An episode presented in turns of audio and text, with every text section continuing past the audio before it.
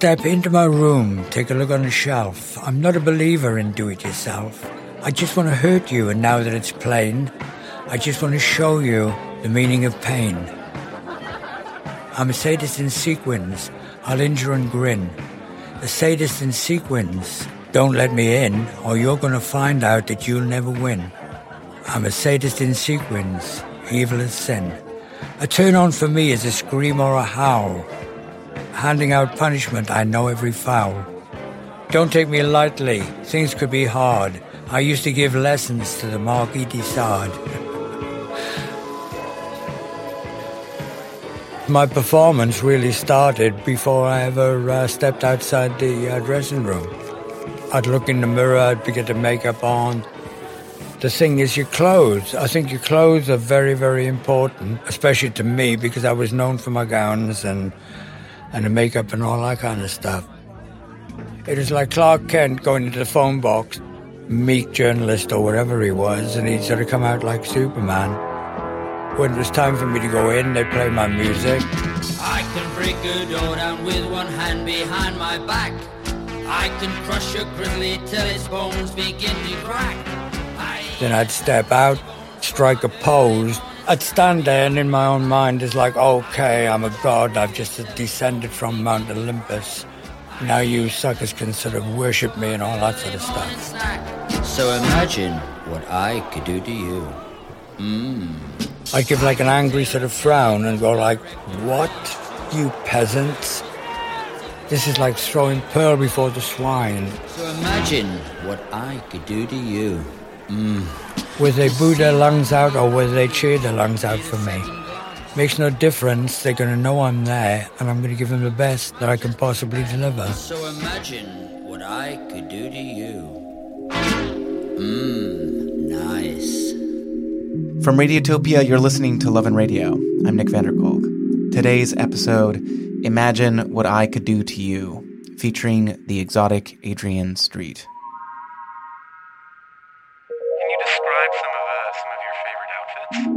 I'd always admired like big gowns and things like that on taller guys, and I thought I'm too short to wear like a full length. But I thought I'm going to try with that, and I looked at it. I thought, damn, I like that. It was um, purple. The design in front was lilac, gold, white lace, and lots of crystal rhinestones all over it.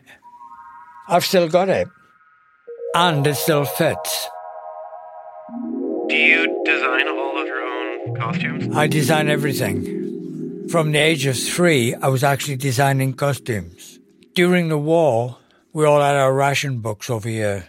You could only get like a couple of ounces of this, a quarter of that, and very small amounts. I mean, meat, you couldn't get meat. And I loved meat, but I never got it when I was a kid. I sure make up for it now. Anyway, I had my own little ration book. And I felt important because that was my ration book and had my name on it.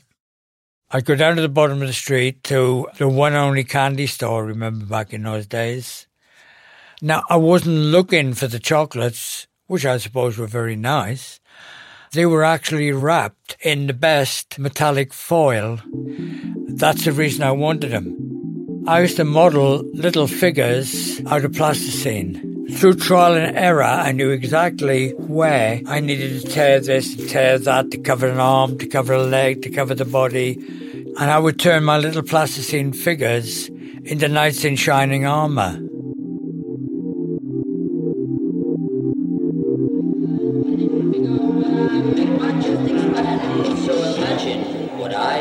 to you.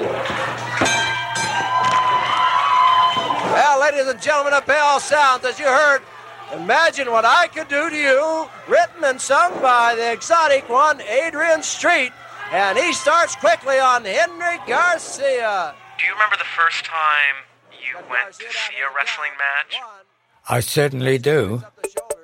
That was in a place called Newport. In those days, they wrestled. Not like Vince McMahon's mob now, where he's replaced good wrestlers with bad actors. These guys were wrestlers.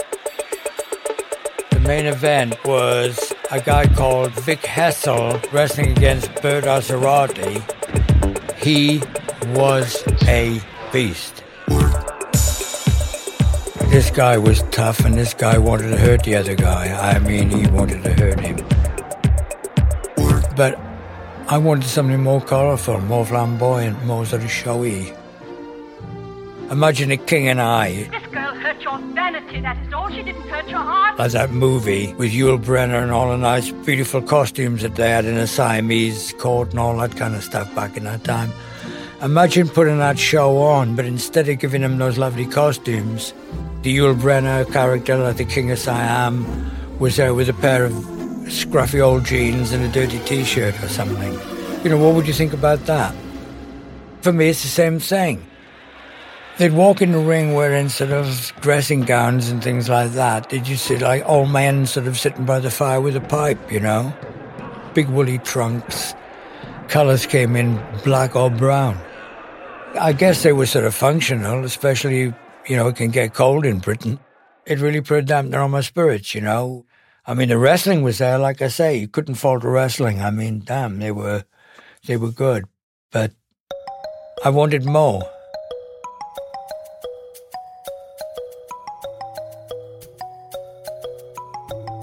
I used to work out in the daytime in the YMCA in the middle of London.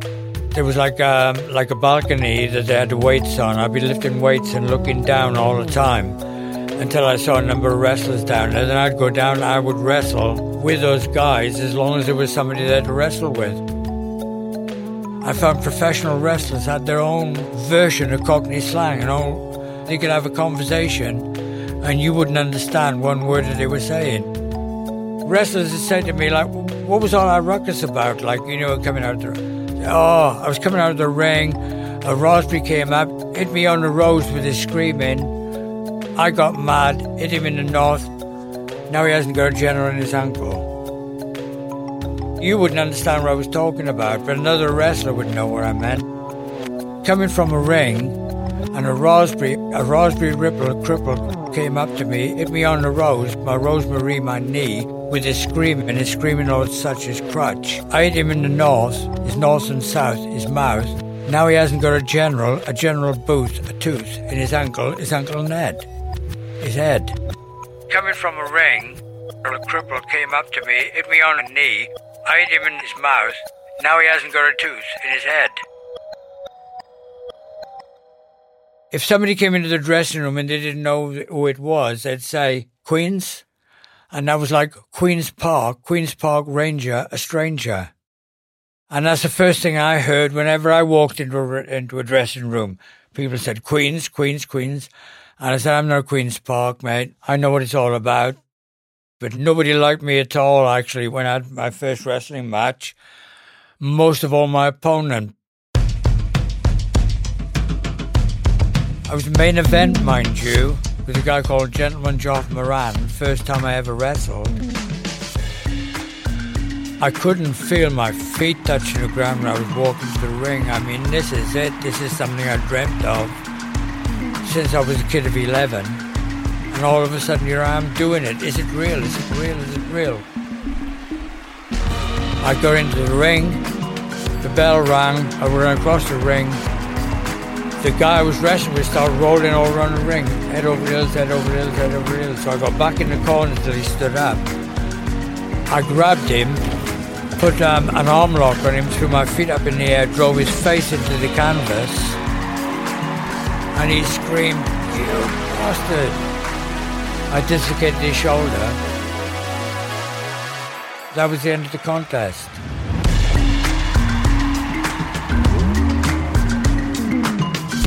When I got back to the dressing room, I walked back all triumphant. He was their top guy that I just beaten in less than two minutes. When am I going to get some competition? When am I going to get a chance at a championship? Everybody in the dressing room was glaring at me like I had leprosy or something, and it was contagious. The guy's wife come running in the dressing room. You bastard. And nobody calls a Welshman a bastard, you know, because you take it literally.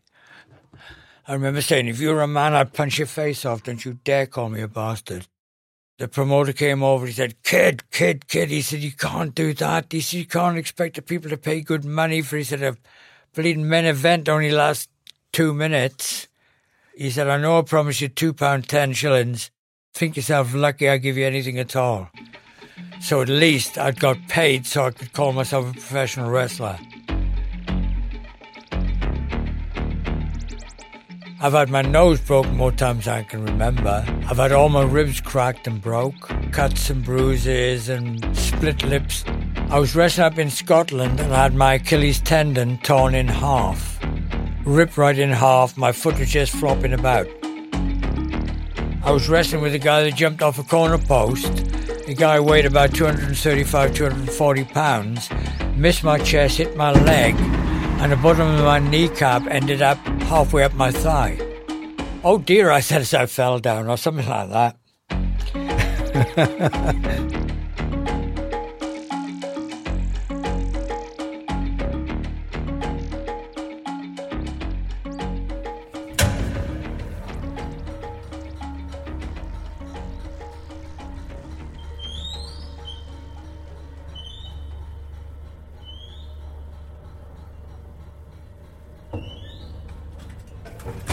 still remember my number, the number of my locker actually, just 226.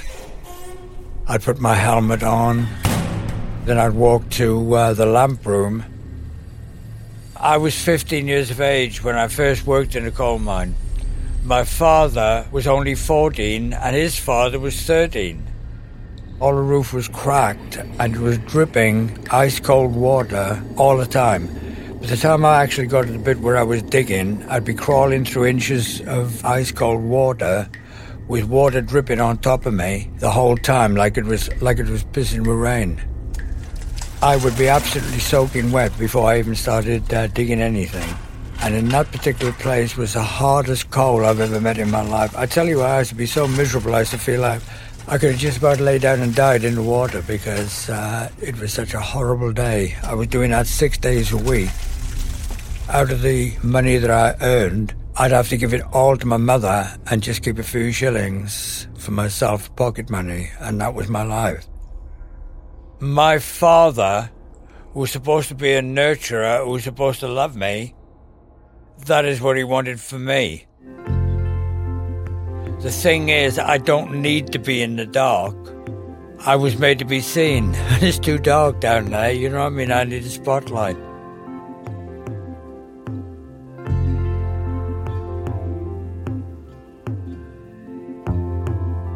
I was a very good wrestler by this time, but I was a good wrestler in a land of great wrestlers. I needed to do something to stand out. I got myself a jacket, puffy sleeves. It was made of sky blue velvet. I had trunks made in the same color to match. I shot into a store, got myself some bleach, and bleached my hair blonde. My waist measured 27 at the time, and my chest was 48. I mean, I looked really good. I had great suntan. Now I had the blonde hair, and I thought I looked fantastic. I imagined that when I walked from a dressing room, fans of, that had got to know me would be going, Oh, wow, look at Adrian Street. What a great looking little athlete. Like, oh, doesn't he look great? So they'd appreciate what I was doing.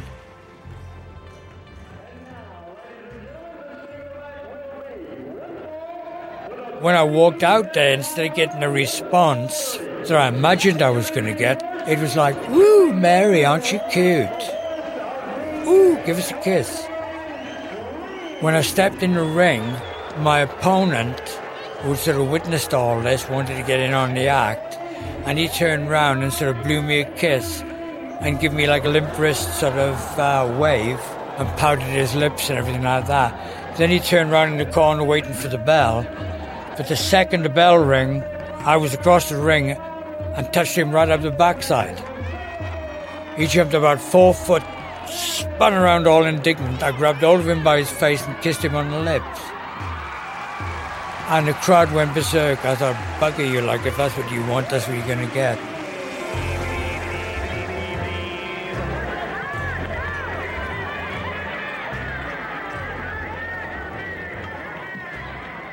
When a match was over, which I won, I walked out of the ring and, oh my God, like, this is bloody you know, I didn't expect that kind of response. I didn't expect that kind of response at all. Like I made a big grand entrance, tripped over a banana skin, fell face first in a sherry trifle or something, you know what I mean? I come up with cream all over my chops. Then all of a sudden, it struck me that was not the response I was looking for. But it was more response than anybody else got that night. And I thought to myself, bugger it. As time went on, I just kept pushing the envelope, pushing the envelope, until you ended up getting the Adrian Street. The blonde bombshell, Adrian Street. I put a little bit of makeup on my eyes. First of all, just a little bit, so when I walk past the people to the ring, I'd hear them say, was he wearing makeup? No. It was silly, wouldn't I'm sure he was. He was wearing... Then I'd wear a little bit more, a little bit more, a little bit more obvious. There he is with a full makeup, and I mean a full makeup here tonight. My costumes went from powder blue and silver to pink and purple and mauve and that sort of thing. He really has uh, laid it on. A gold lame tights, a multicolored boots, a usual blonde wig, and of course, much more makeup on his face than ever before. One of my favorites was to actually draw a butterfly on my face. I, I dare my opponents to come and swat it. And now he's ready for the referee. His opponent in the opposite corner, Dave Barry of Bradford. Local boy here, and he'll be the one that they're all I've always been somebody that enjoyed a fight. How can I say? I was never a bully. I was more of a bully bully. Whenever I went to school, if there was a bully there that sort of beat up all the kids and everything like that, I would purposely put myself in the face of some guy who was a bully, have him challenge me and everything like that, and now I beat the living shit out of him. When I was first working in the coal mine, there was a big gypsy. We, I mean, they were like Irish pikers. Mm, It might be wrong um, and what have you to call them jippos, but that's what we used to call them in those days. I mean, I've never been a, um, a racist or anything like that, but it'd be like calling a black person the N word was to call the gypsies a jippo. But anyway, these pikers, I mean, they could fight. And there was a big one. We used to call him Jack the Jippo, and he was a bully. When I met him first was when I was doing my training in Oakdale, and he was on my case all the time. I was kind of into bodybuilding, and he could obviously see I was kind of built for my age. And he used to call me, hey, Tarzan, like, what are you doing? Hey, Tarzan. And he'd get in my face all the time. Do you ever remember Frankie Laine's song, 16 Tons? I don't think I know that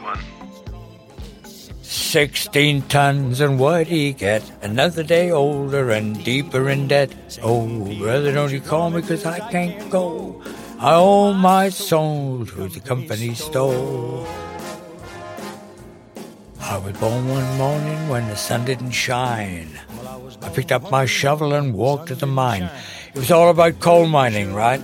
Frankie Laine became the Welsh coal miners' patron saint.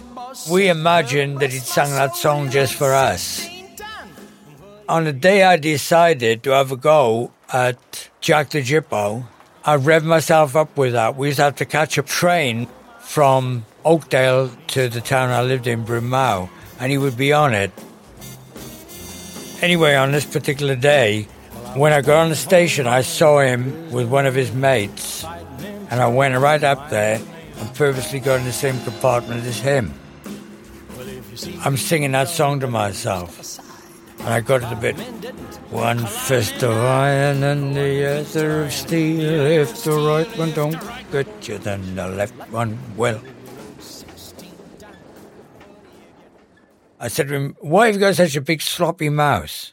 I said, Your mother used to stick you on the window or something like that when she went shopping. All of a sudden, instead of like being right in my face, he started backing off. And I start pulling buttons off the upholstery and flipping him in, him in the nose.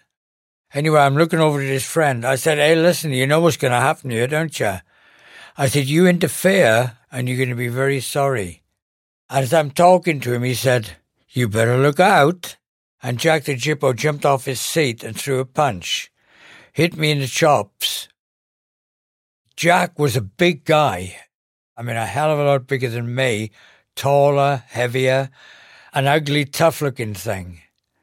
And I've found that a lot of big guys, when you actually tried them out, couldn't actually fight to save their lives. They've never had to exert themselves or push themselves like a little guy like I did. I tore him inside out and upside down. I must stress I don't have a little man complex. But the amount of times I've been in a room and somebody's walked in with a big broken nose, cauliflower ears, scars on their face, and they've gone, Oh God, don't look over there. I wouldn't want to tangle with that guy. I said, I would. He's got marks all over him that proves he can be beaten. The fight ended when he was laying on the floor bleeding all over the place. And then the next stop we came to, he jumped out of the train, and that was that.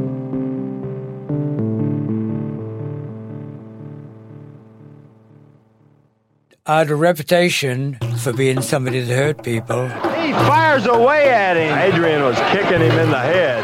Fist City, British Bulldog is what Adrian Street calls this submission hold. The British Bulldog. I've got so many ways to hurt you, you'd have to invent new ways to scream.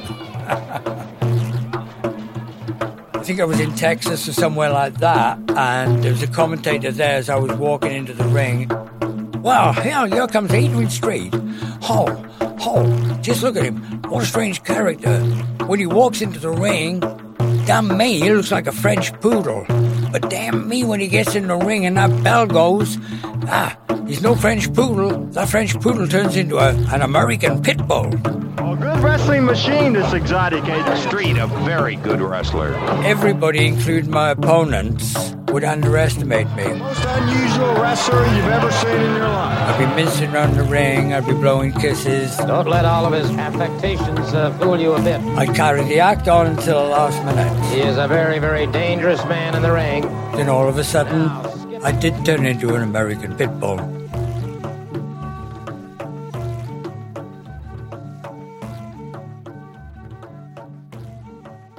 Is wrestling fake? Put it this way I could get hold of your fingers, I could get hold of your wrist, I could get hold of your arm, and I could yawn while I was breaking it. Now, how exciting would that look to a crowd? Now, to make it exciting for the crowd, you sort of grunt and roar, like and, and, and, make the face to look more vicious and more sort of spiteful, even though you're not using your full strength. And not only that, I don't want to rip your arm out by its socket, which I could. You're in the ring, you know, for the same reason that I am. You're trying to earn a living, and you're not going to be wrestling tomorrow night if I rip your shoulder out. Look at it this way. This is something I've told my students too. You go in the ring and you wrestle the other guy, you might be capable of making the other guy look like crap. But don't forget, it's the promoter has the last word as to who wins and who doesn't. Wrestling in my time was not fake. Fixed, yes, but not fake. Now, any sport, any sport you care to mention, if there's money, if there's an angle, if there's a way of making more money for whoever's presenting the thing, it's fixed. Horse racing, football, rugby, you name it, it's done. Wrestling was often fixed because if they had somebody that had a lot of money in that they imported from another country, the only way they're going to make their money back is if this guy is going to be a big draw. The only way he can be a big draw is a winner. They put him on with me, like joint promotions did sometimes. You got like some some American, he's got a bit of a name and everything like that. He comes over, they paid a lot of money. They put him on with me. Oh, Adrian, you know, we got money invested in this guy, blah, blah, blah, blah. He wins. Not in my bloody backyard, you don't, mate. You know, okay, I'm paid to sort of do what they tell me. So in the end, okay, the guy might win. But I tell you what, he's going to have a damn rough time when he gets there. I'm going to kick him inside out because if the promoters are watching, they're going to go, oh, damn, like, you know, we got him on with Adrian a couple of times next week. Look what Adrian's doing to him. We can't possibly let him um, let him win when he wrestles with Adrian again because it just wouldn't look right. He's actually losing the match, even if he gets the uh, result at the end. Now, the thing is, do you think my opponent doesn't know that? And the only way he's going to keep earning big money is to beat the crap out of me. So the thing is, it becomes real. It becomes as real as it can possibly be.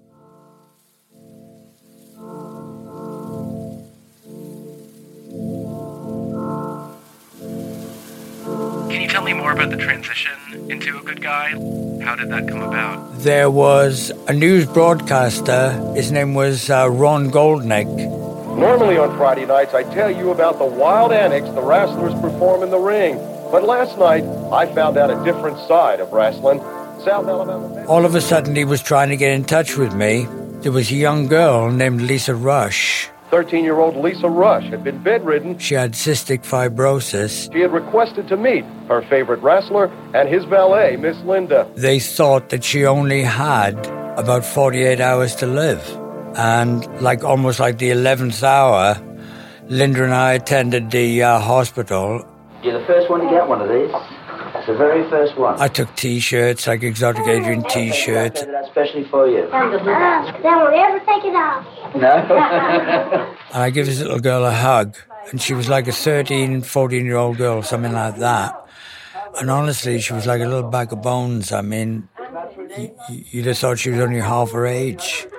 And I said to her, Listen, Lisa, you wanted to meet us. I said, We wanted to meet you. I said, But now there's only one thing that you've got to promise me to do. I said, You've got to get better.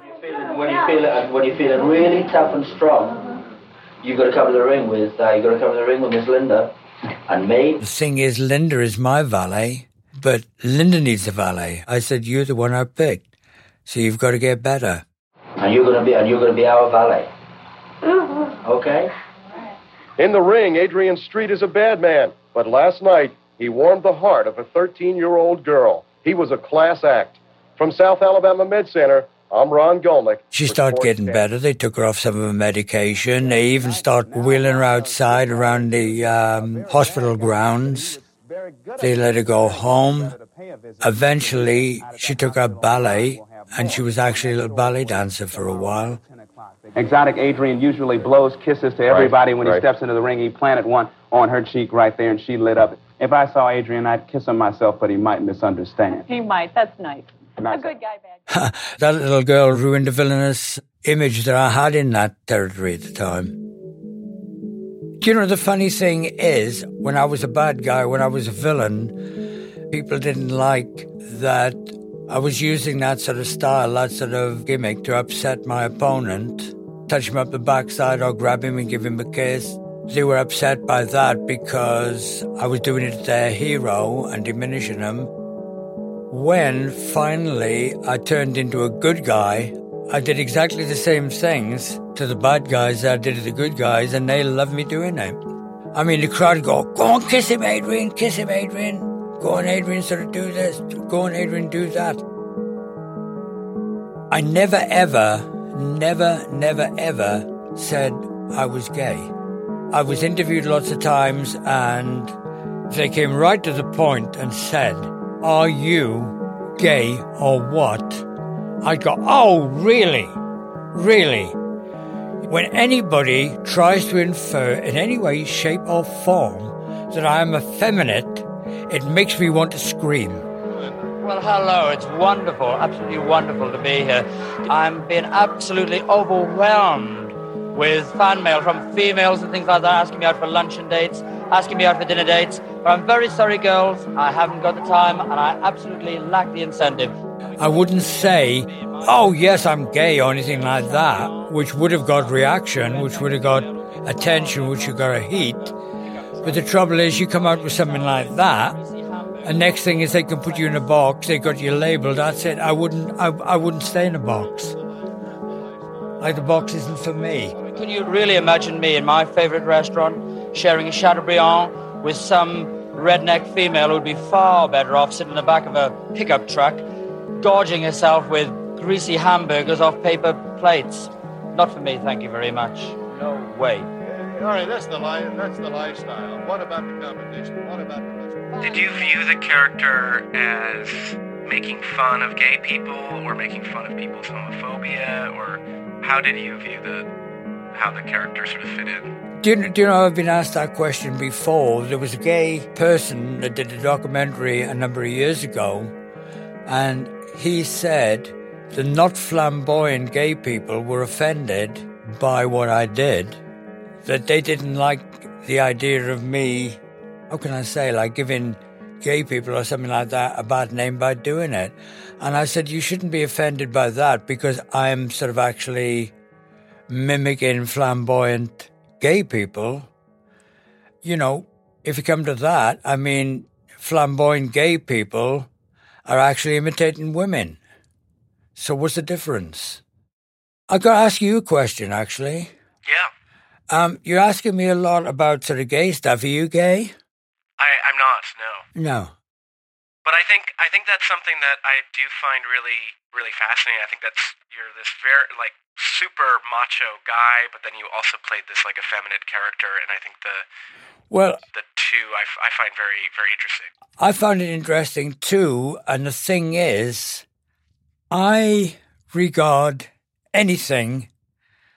Believe what you want to believe, do whatever you want to do. Just don't interfere with anybody else or harm anybody else while you're doing it that includes preaching about it, whether it's religion or whether it's like, oh, you should try it, dear. You know what I mean? Don't knock it unless you've tried it, which I've heard a million times. My response to that, actually, if they sort of get like a little bit insistent, is I've never eaten dog shit, but I'm bloody sure I wouldn't like it.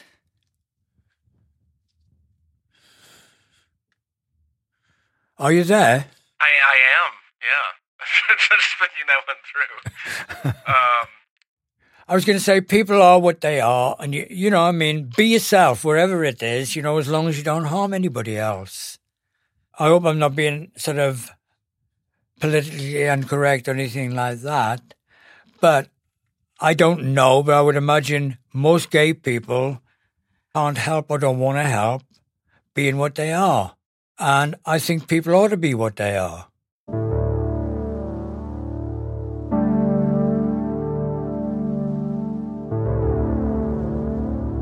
all my life as a professional wrestler, something I dreamed and craved to do and wanted to be great at. One thing that haunted me all through my career is I know that one day I'm going to be standing in the ring and this is going to be my last time. This is going to be the last time I actually perform. And the thought that I knew one day I'd have to live that moment was almost like contemplating death. The last show that I did was in Graysville, June the 14th, 2014, about three and a half years ago. Final match, I wrestled again called Ian Flex. He was less than half my age, and I would say, give or take, about twice my weight. I beat him, kept the title, and I retired undefeated as the NWA Heavyweight Champion. Had 57 years as a professional wrestler. I've engaged in 15,000 professional contests, most of which I've won.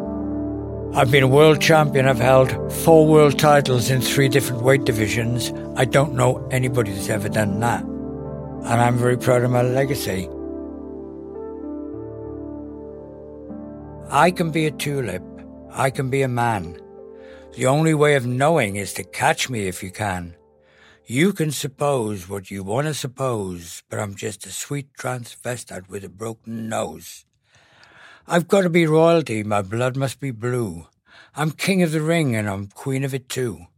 Have you ever seen muscles on a rose? I'm just a sweet transvestite with a broken nose. I'll kiss you or I'll kick you, that's what I like the best. I'm as tough as Marciano and as sexy as Mae West, as cute as Shirley Temple, and as fast as Bruce Lee. I could kill a man eventually. I could be a tulip, I could be a man. The only way of knowing is to catch me if you can. You can suppose what you wanna suppose, but I'm a sweet transvestite with a broken nose. That's it for Love and Radio. This episode was produced by Stephen Jackson. Special thanks also to Jeremy Deller. Music on this episode featured tracks from Ensemble Entendu, Time Warp, E. Rushka V, Voorhees, Lucrecia Dalt, and more. For a full playlist of all the music on our show, please visit our website. It's loveandradio.org. We'll also have links on there to Adrian's autobiography, all seven volumes and counting.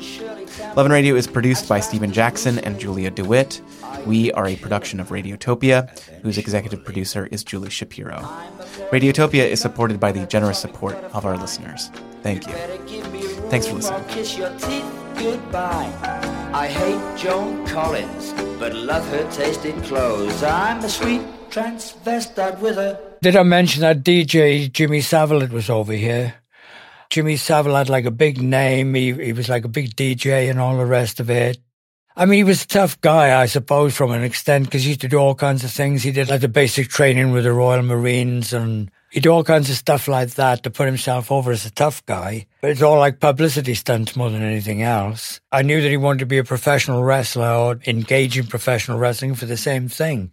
One of the big promoters we wrestled for, oh, like we, you know, that'll be great if we put him on the card and everything like that. Anyway, now because he was a big name, a big celebrity and everything like that, he puts him on to wrestle with me in the meantime. A main event with this Jimmy Savile. I couldn't believe that they'd actually put me on with him. I thought this is a joke, surely. Ted Beresford came into my dressing room and he brought Jimmy Savile with him. He said, I want to introduce you to Jimmy Savile. You'll be wrestling with him tonight. I said, Yeah, all right. Hello. He said, Adrian, he said, I'd like you to do a draw.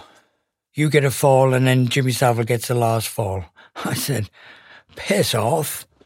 I said, He's getting nothing. Oh, now don't be like that, Adrian. Like, you know, don't, don't underestimate him. He's done this, he's done that, he's done something else. I said, let's see if he can wrestle. I ripped him inside out. I tore all the hair out of his head. He looked like an Indian had scalped him. There was blood everywhere. I kicked him. I punched him. For one thing, I was embarrassed going in the ring with the bloody guy. And another thing is, I was embarrassed that he was even in the business. So I wanted him out of it, and I put him out of it. He never ever wrestled again.